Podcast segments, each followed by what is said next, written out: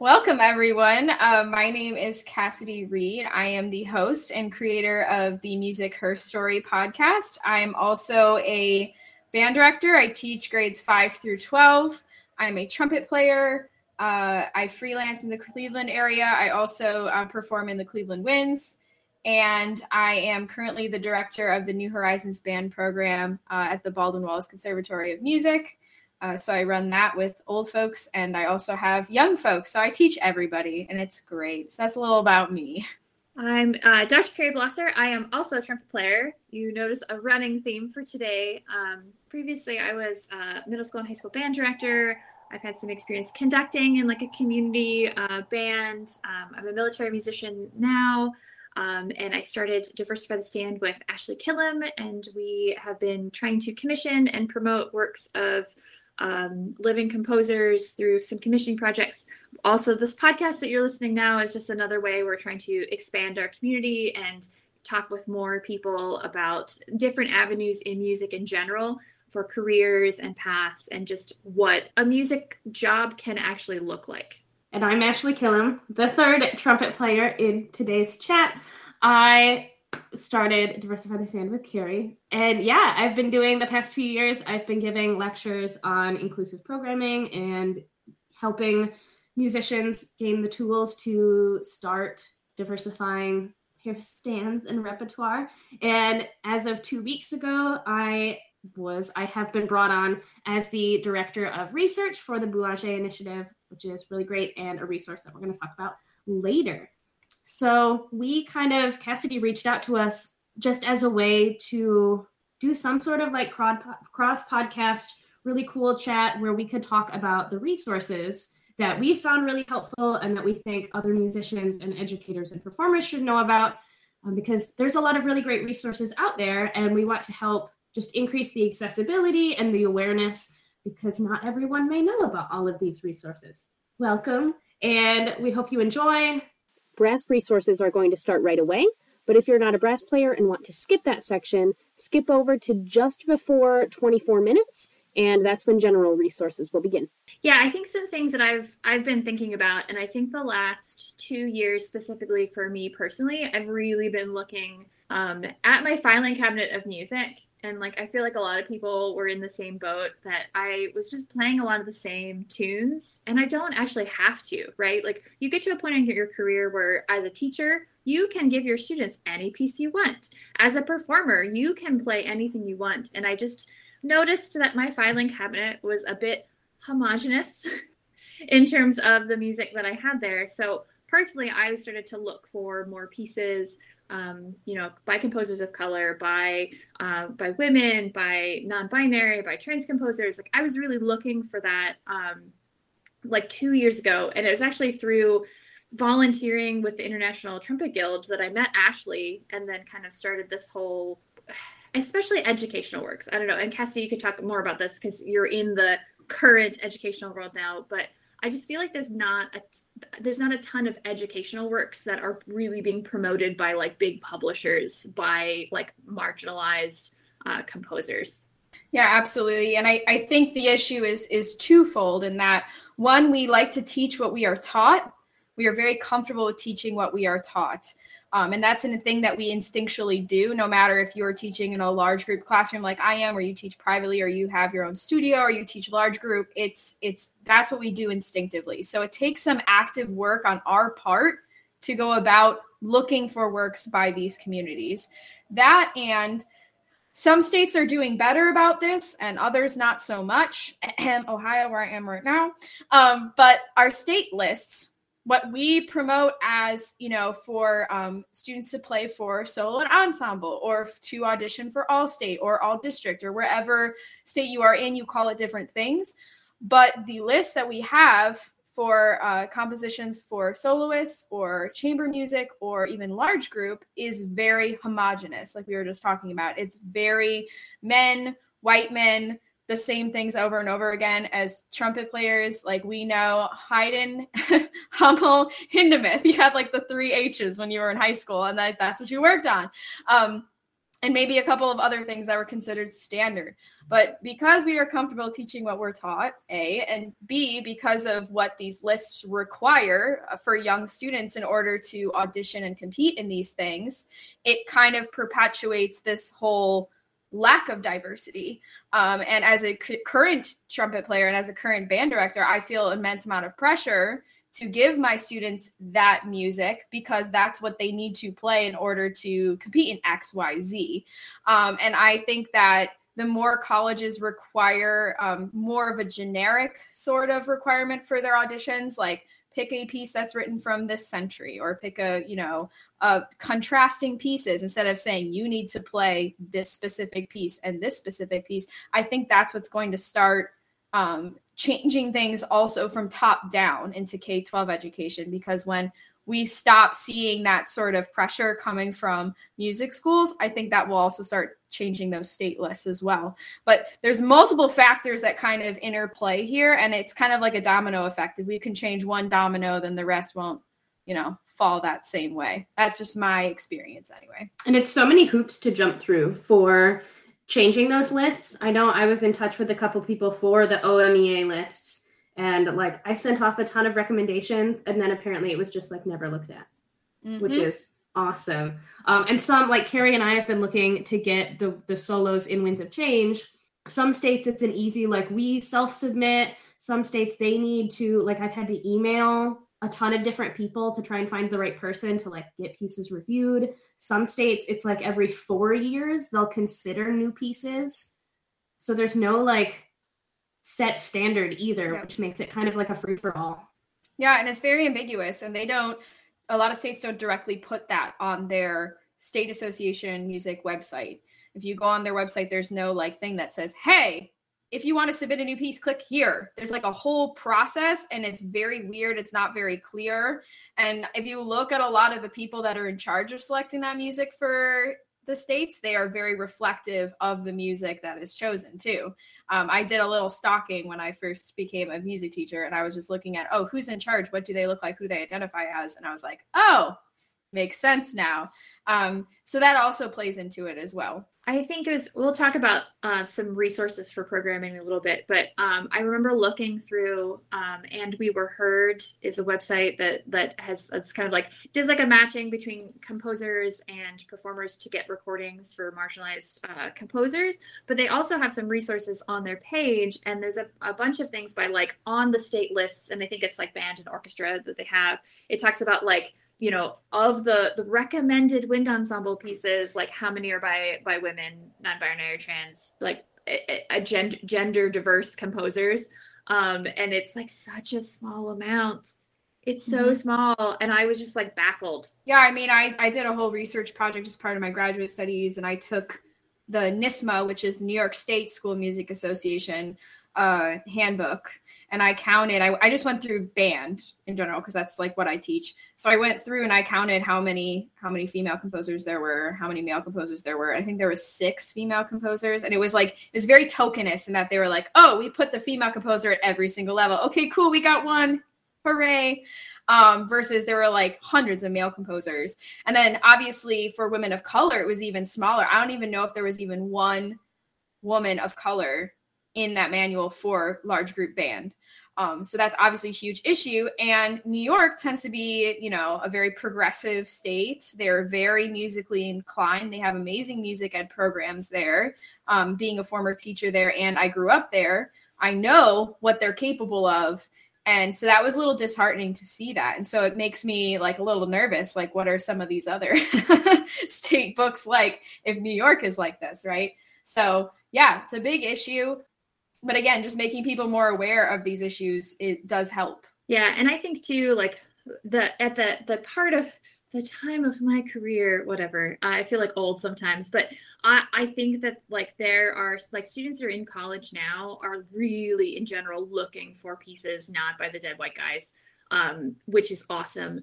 And I feel like I'm starting to see it reflected in some of like the the lists, like you know, of like, oh, I'm gonna audition for this um, professional competition or this international thing or whatever. It's a slow change, but I feel like I'm starting to see some stuff happen. It needs to be like everything all the time um but i think the the places where you know if you're like i feel when i was feeling frustrated about like why are we still playing the same stuff? Have you not paid attention to anything that's happened in the last five ten two years six months you know? Um uh, is is to find out who is on those boards. You know, I know it's hard for you know general music education, like Ash was saying, if it's like, oh, it's every four years we review pieces. Um, but professional organizations like the international whatever instrument you're in, they can pick pieces every year. So mm-hmm. that is something like if you're feeling frustrated with your instrument specifically, find out who runs the committee. Send them an email.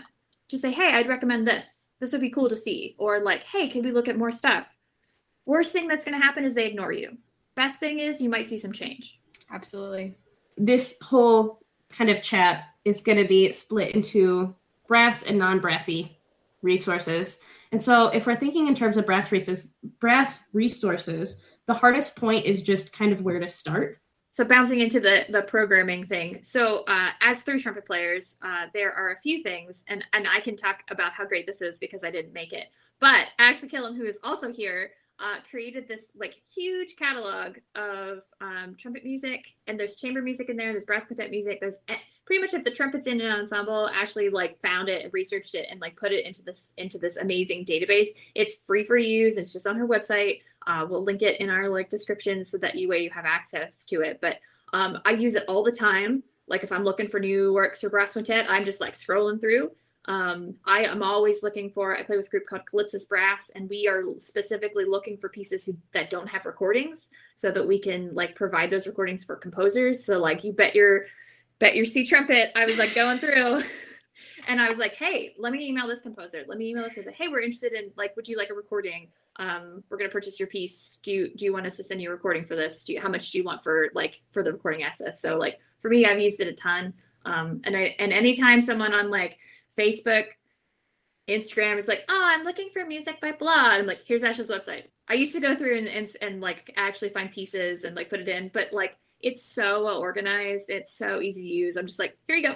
So if you are a trumpet player or you teach the trumpet and you're looking for uh, pieces, you should check out her website. It's very helpful. And the one cool thing, again, I'll just talk about Ashley, how great she is more. Uh, the one really awesome thing about this too is so it's not just actually searching the internet for people that are marginalized. Um, it she contacted every person that's on that site um, to make sure that it was okay to like confirming the name of the pieces, confirming that was cool with them, making like giving the data that that composers were interested in. And I think that responsibility is really important in terms of like not just putting someone's name in a book or on a website just to be like, here you go, play this person because they're blah um, Ashley made sure to check that was cool with what like they were okay with having their name on lists because lists can be scary. Um, and unfortunately, there are people in the world that are not very nice and will kind of go after people online or in person because of who they are. So I think it's really great. Ashley did that. So I'll stop talking great things about her now. But look at that website. Um, and it's not complete by any means. I just haven't had the time to reach back out to all of the updates like updates in the sense of I, I found a lot more more pieces, more composers, um, but I haven't had the time to reach out to them. So it's not up on the public site. And for any non-brass players, if you're like, oh, well, I want programming resources, send me an email because I have other side research that's just not up on my website.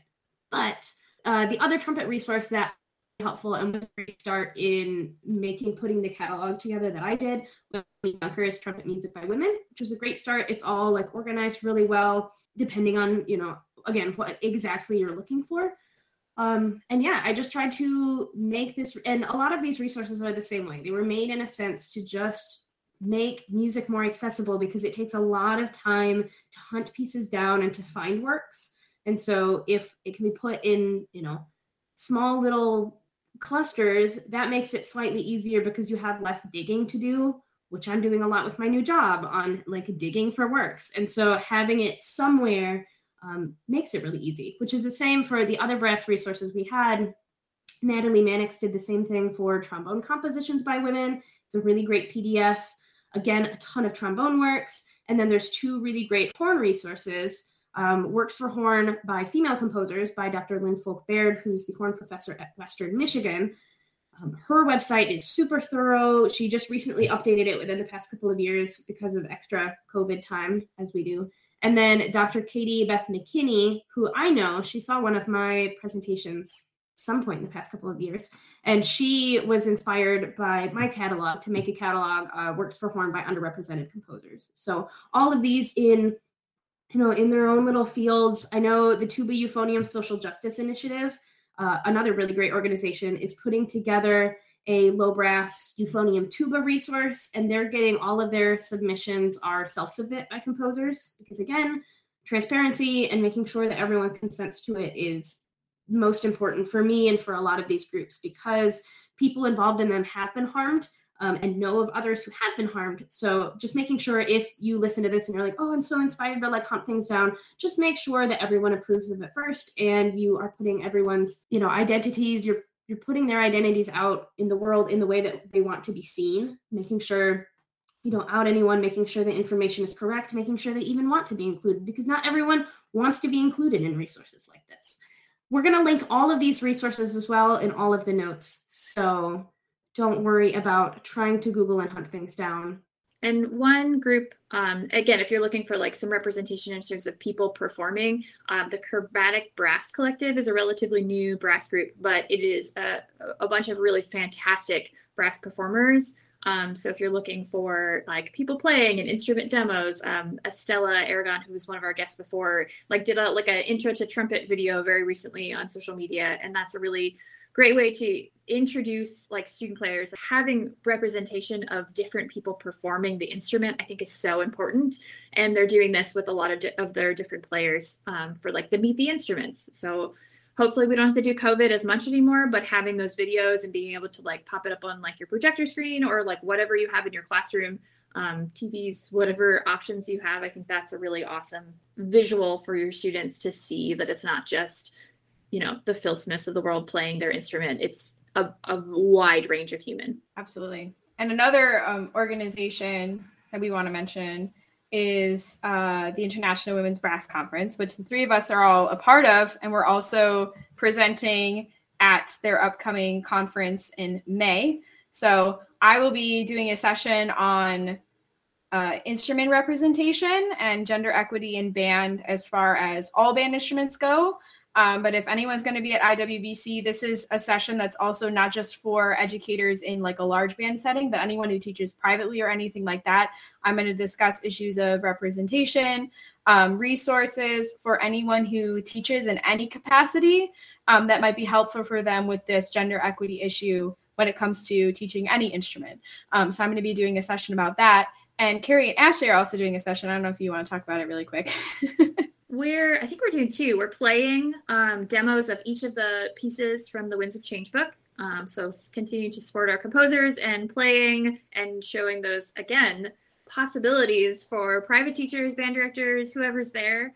Um, and then we're also going to talk a little bit about like the process of putting together our collection because when we started diversified stand we didn't really have a guidebook and we kind of created it. I think it went pretty well. So we're going to share how I, wait, we got asked once, like, what would we do differently? And I, I honestly couldn't think of anything other than, like, we just didn't pay ourselves because we were so passionate about the project and we wanted all the money to go to the composers. That's like the only, like, quote unquote bad thing, but it, I don't feel bad about that. I feel good about donating my time. So, yeah, I don't really have any bad things about that. Unless Ashley wants to chime in. No, I think it's great. And yeah, yeah, so that'll be really fun. And then I'm also doing a session on creating like an inclusive space, your practice space, just things to think about, which, yeah, should be a lot of fun. So it'll be great. Oh, and then a book I wanted to mention that has been really helpful um, in my research, and I know in some of my colleagues' research, is Brass Music by Black Composers. It's bibliography by Aaron Horne. It's not the most up to date resource in the history of the world, but it's really amazing and really thorough for all brass instruments. Um, the downside is not every piece is published and on the market right now. So I've had to do a lot of sifting in, in terms of trumpet music. Some of them are unpublished, some of them are self published. Um, I've done reaching out to the composers, which again is another thing. If you're interested in working with living composers, just reach out and say hi. And if there isn't a recording, or if there isn't, you know, if it is a lot of money, ask for a perusal copy. I've never been turned away by asking to see the music ahead of time so then I know if it's what I'm looking for. I've done this a lot for pieces for my students to make sure it's at a level that would fit them as players. Um, and composers and and uh, publishers have never really turned me away in regards to that. And then if it fits what I'm looking for, you purchase the music, of course, because again, helping composers out, supporting them. Composers are people too.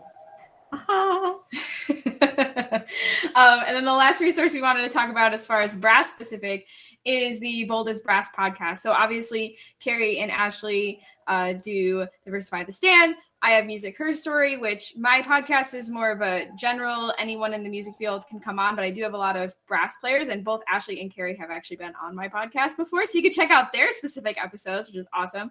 Um, but Melissa Brown does her own podcast, um, Bold as Brass, which is also another awesome resource. She talks to a lot of people in the brass field, a lot of underrepresented folks. Um, and she also has a lot of resources as well through her podcast. If you want to check out more, she's also, we'll give her a little plug another podcast if you would like to check that out um, as well.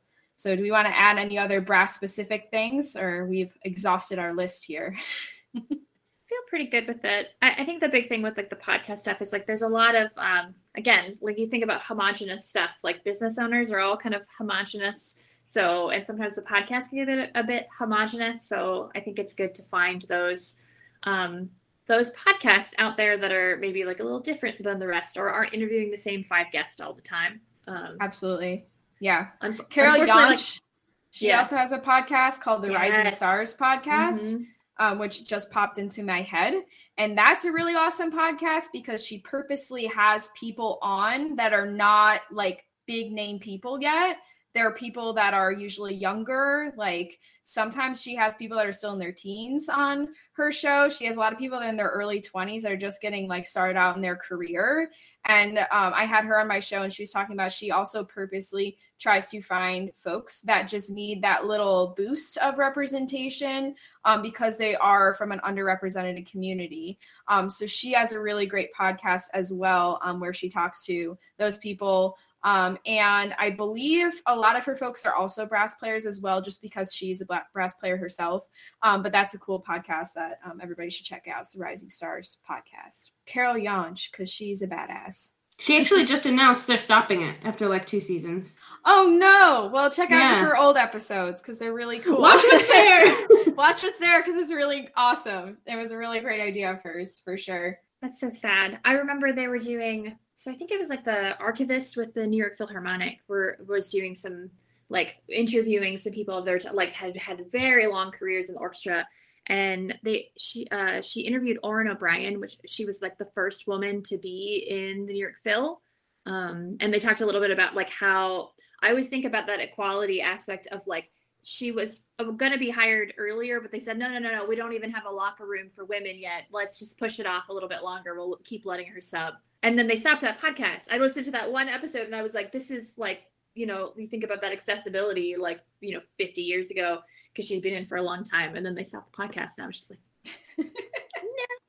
no. Yeah, but good resource. We're transitioning over to our next segment, which is just about some general resources. So, brass player, if you are or not, these are some resources for you. Um, so, this can be for anyone and everyone who is looking just to again diversify their repertoire just to check some new things out um, some of these resources and organizations we are going to talk about are for folks that are in an underrepresented community um, to provide some more resources of equity when it comes to auditions or educational resources as well so we have a whole gamut of things that um, we've created a list for of just things that um, I've had guests on my show talk about that have been from these organizations and things like that, just to provide you with some more resources to help you out. Music Theory Examples by Women. This is a website that's been around for a while and it's kind of a misleading um, title because there are music theory examples on the website, but there's also a catalog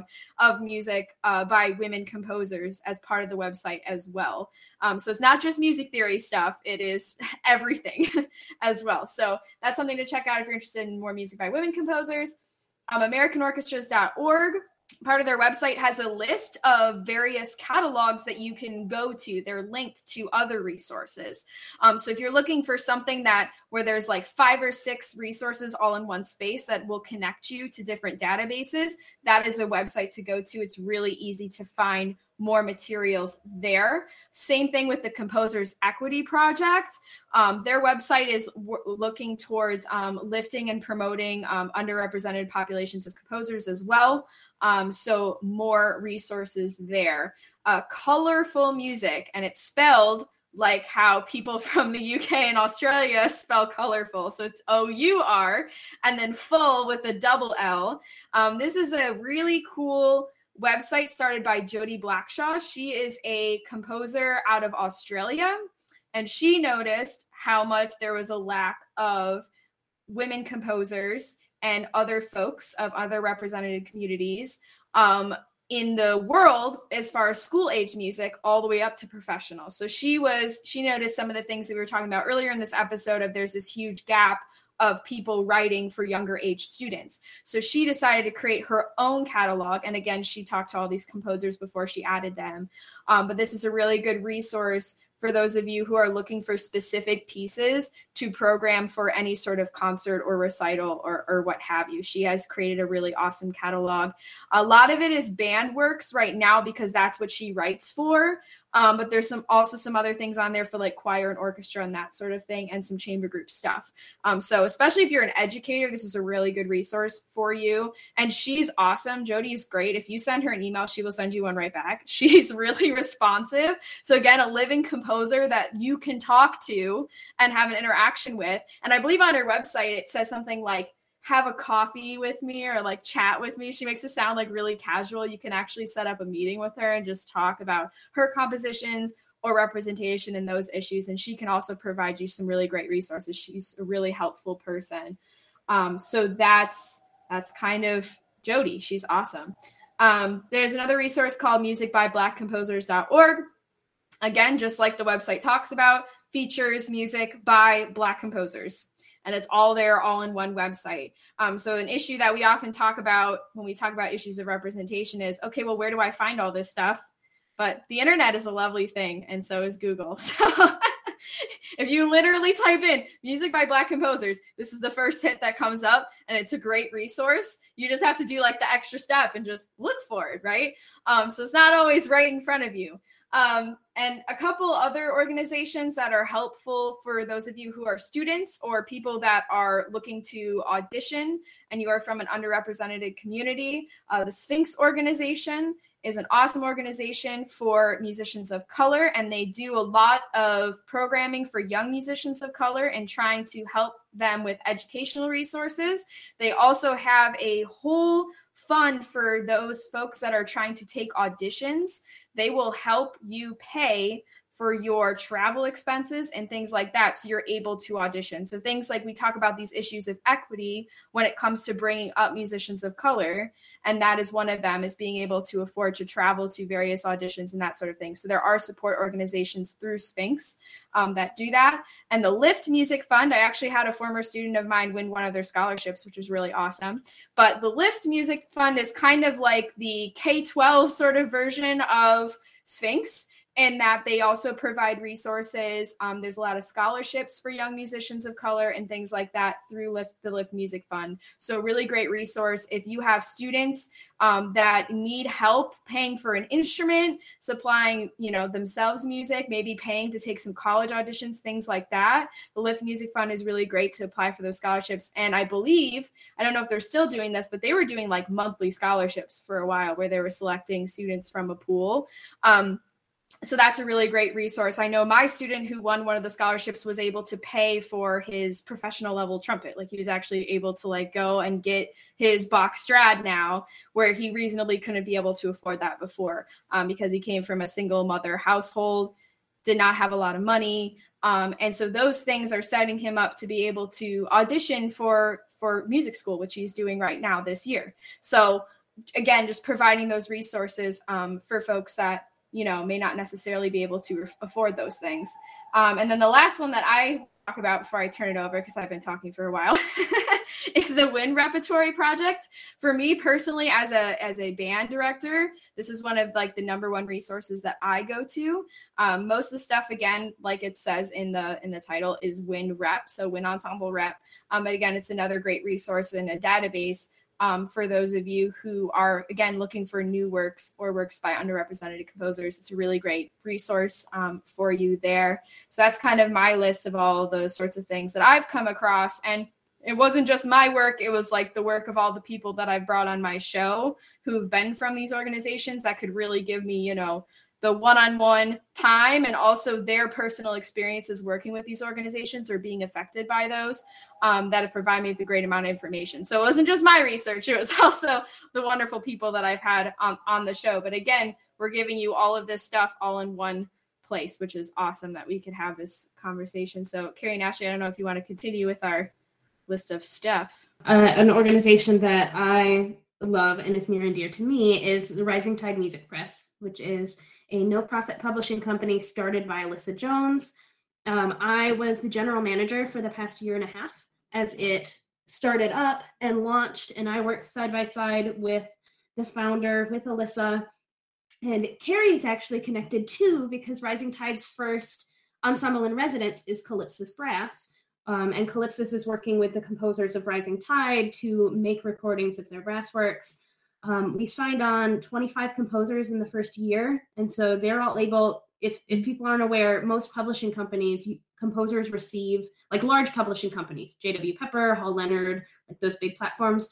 Composers usually receive between five and ten percent as a cut. So if you think like I sell a piece for hundred dollars, the publishing company takes ninety to ninety-five dollars of that and then the composers receive the rest. And so Rising Tide is amazing because whatever composers ask for, they receive um, 100% of it. And so it's been really amazing to build this catalog. And I think by the time, by last week when I finished up my work, we were at 114 pieces in the catalog. And so it's everything from large ensembles through individual solos, chamber, um, strings, voice, instrumental, a little bit of everything. So check them out, support those composers because they are wonderful, wonderful people. Um, and then the other one I wanted to to quickly say is the Boulanger Initiative, um, which is all about promoting works, both historical and getting into living composers too, of um, gender marginalized composers. And so I currently, with the job that I've started as director of research, I am obviously doing a lot of research. Um, I'm helping build the historical composer database right now.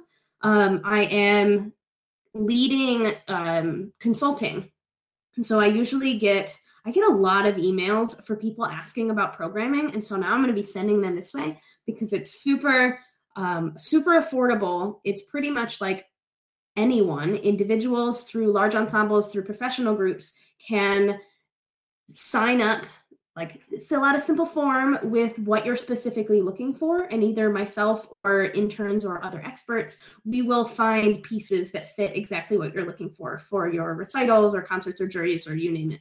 Um, so that's something i'm building up this year. I'm also in the process of planning some projects that are going to launch in the near future which is exciting and starting to do some residencies. So on wednesday i leave to or now. At the time of taping, this upcoming Wednesday, I leave for Longy up in Cambridge um, to do a couple day residency up there where I'm leading the I'm leading a workshop on pretty much just inclusive programming and building your concerts and building your programs. Um, and I'm participating in some of their other workshops they've got, and we're ending with a Wikithon. So it's been really fun and it's a really amazing group. And then I mentioned this one a little earlier. And We Were Heard um, is a great resource uh, for, especially if you're doing wind ensemble. They also have some other like databases and resources there.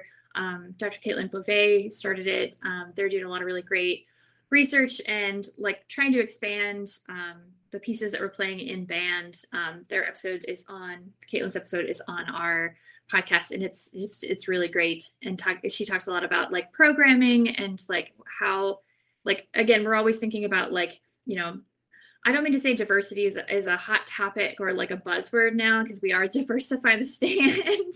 um, but you know, I, I, think sometimes people per, they think of of programming someone from a diverse background or not the dead white guys last um, and I really love that she kind of said, pro, like, find that piece that you have to play because you love it, it's going to fit your group, and then fill in the rest rather than thinking of diversity as like a, as like an afterthought. So um, I really appreciated that perspective from her in general, and just the work from And We Were Heard is really awesome in terms of wind bands.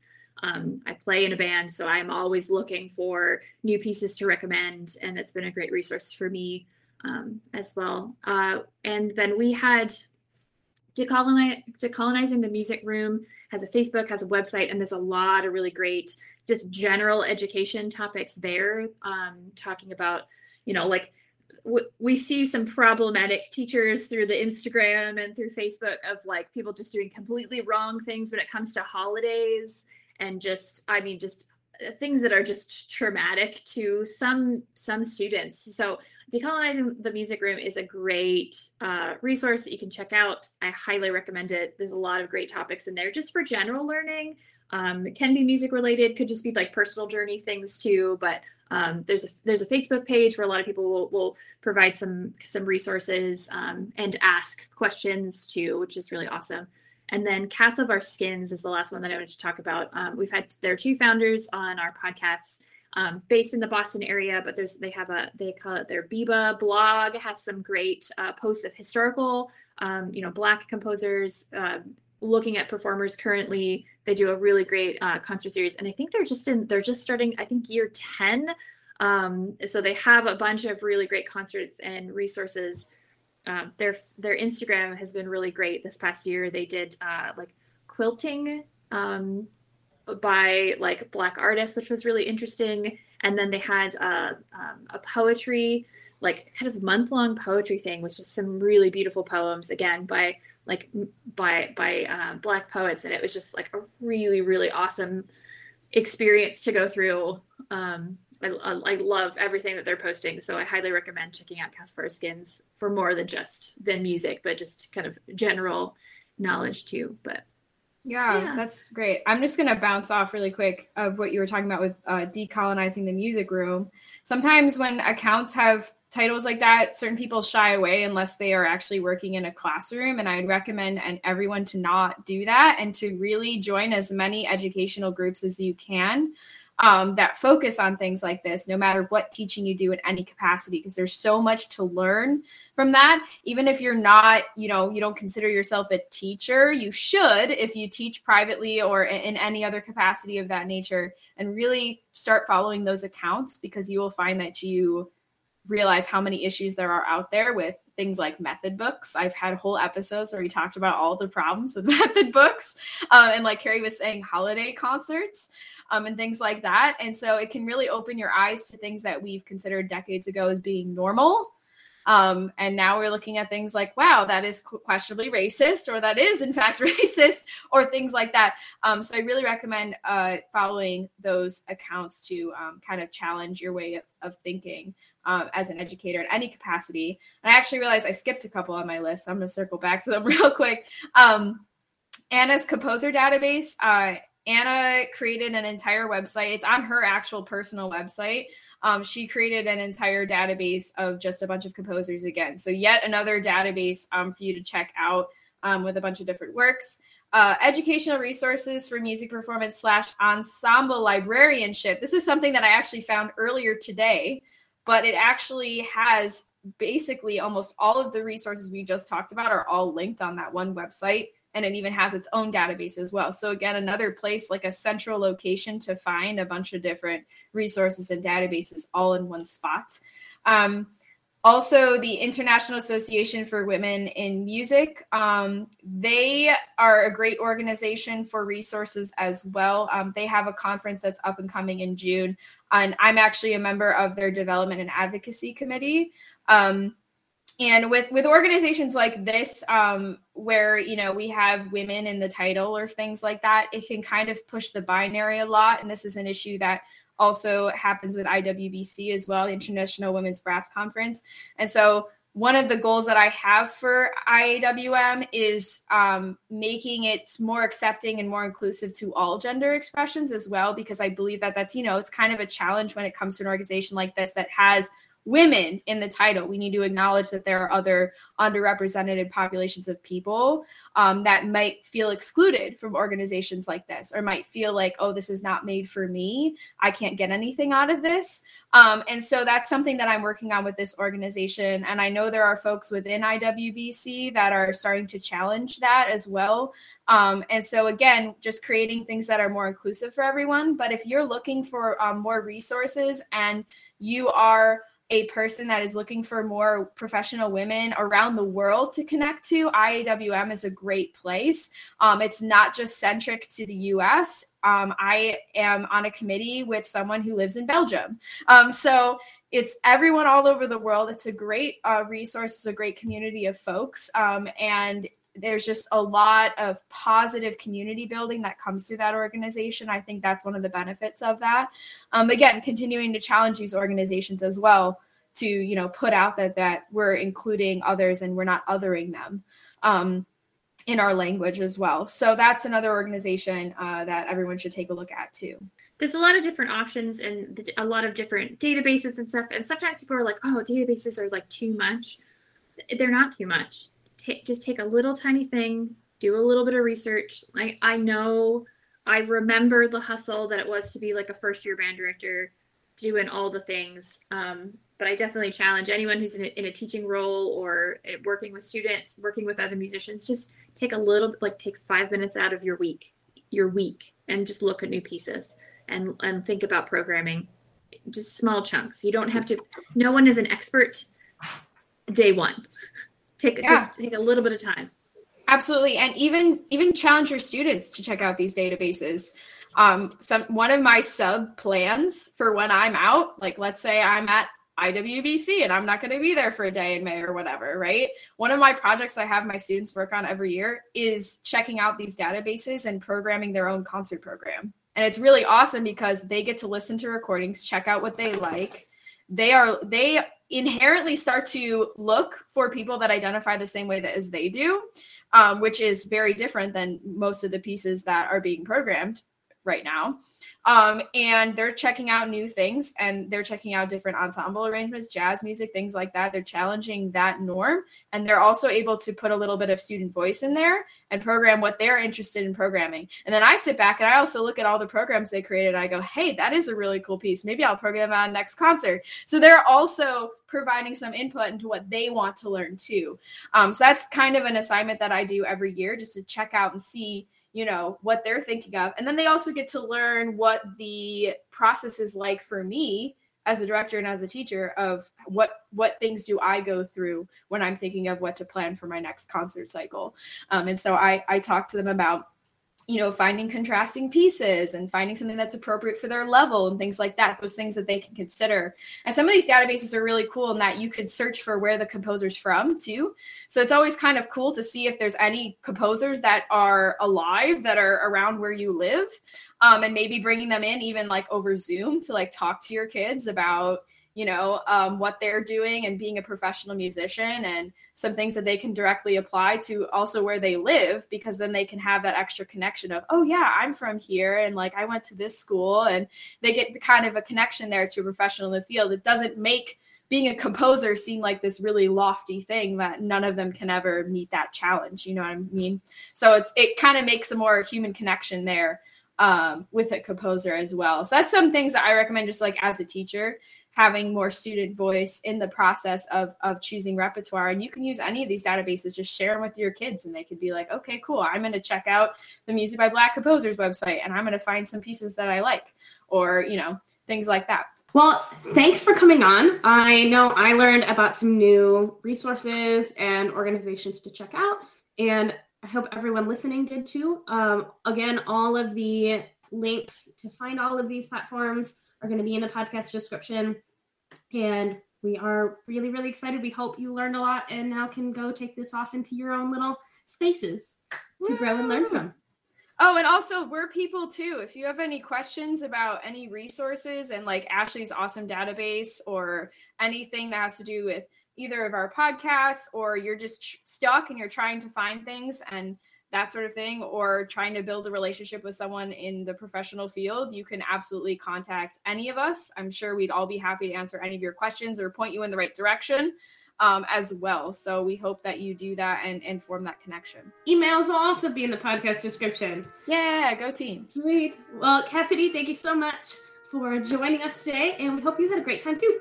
Yes, thanks for joining me as well. Thank you for listening to Diversify the Stand. To support us and our projects, visit our website at diversifythestand.org. And a huge shout out to Eris Jajarnet, who wrote the intro and outro music. The piece that we've been playing is Board Games for Two Trumpets and Fixed Media. Links to their website are in the podcast description. And as always, we ask our guests, what's on your stand?